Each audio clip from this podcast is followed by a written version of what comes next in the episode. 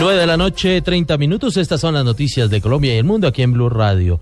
Mucha atención, la película colombiana El abrazo de la serpiente se encuentra entre las semifinalistas para obtener el Oscar a la mejor película extranjera el próximo año. Más detalles con Giovanni Quintero. Alejandro, buenas noches. El abrazo de la serpiente se situó entre las nueve precandidatas para obtener el Oscar a la mejor película en lengua no inglesa, indicó este jueves la Academia de Hollywood en un comunicado. La cinta dirigida por Ciro Guerra luchará con otras ocho películas para hacerse un hueco en la selección definitiva de cinco filmes que competirán por este galardón. El abrazo de la serpiente se acerca al Amazonas a través de la mirada de los pueblos indígenas con la intención de explicar la gran incógnita verde que supone este río para Colombia. Las cinco nominadas a la mejor película extranjera se conocerán el próximo 14 de enero. Giovanni Quintero, Blue Radio. Muchas gracias, Giovanni. Estaremos muy atentos a esta noticia positiva para Colombia. Entre tanto, otras noticias del país. Dos miembros de la policía resultaron heridos hace algunos minutos tras un ataque cuando adelantaban un patrullaje en el municipio de Tierra Alta, Córdoba.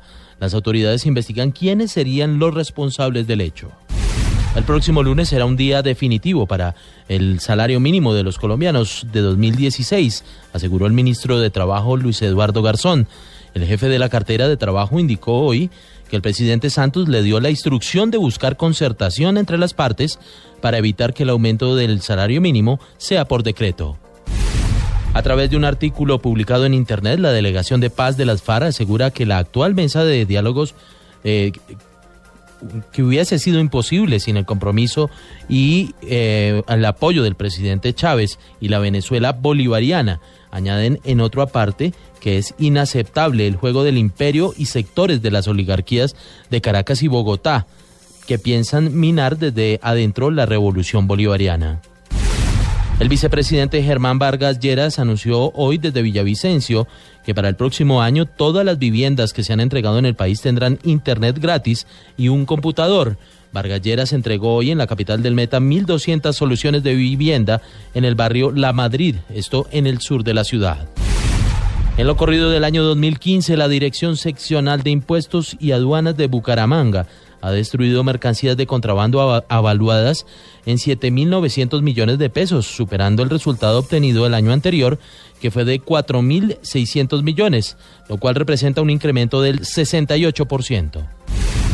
En noticias internacionales, el senador por Florida y precandidato republicano Marco Rubio aseguró hoy que el presidente de Estados Unidos, Barack Obama, trata mejor a los enemigos que a los aliados de su país. Rubio criticó con estas palabras el acuerdo entre los gobiernos de Estados Unidos y Cuba para reanudar en los próximos meses los vuelos comerciales entre ambos países. Son las 9 de la noche, 34, 34 minutos. Ampliación de estas noticias en blurradio.com. Sigan con Luna Blue.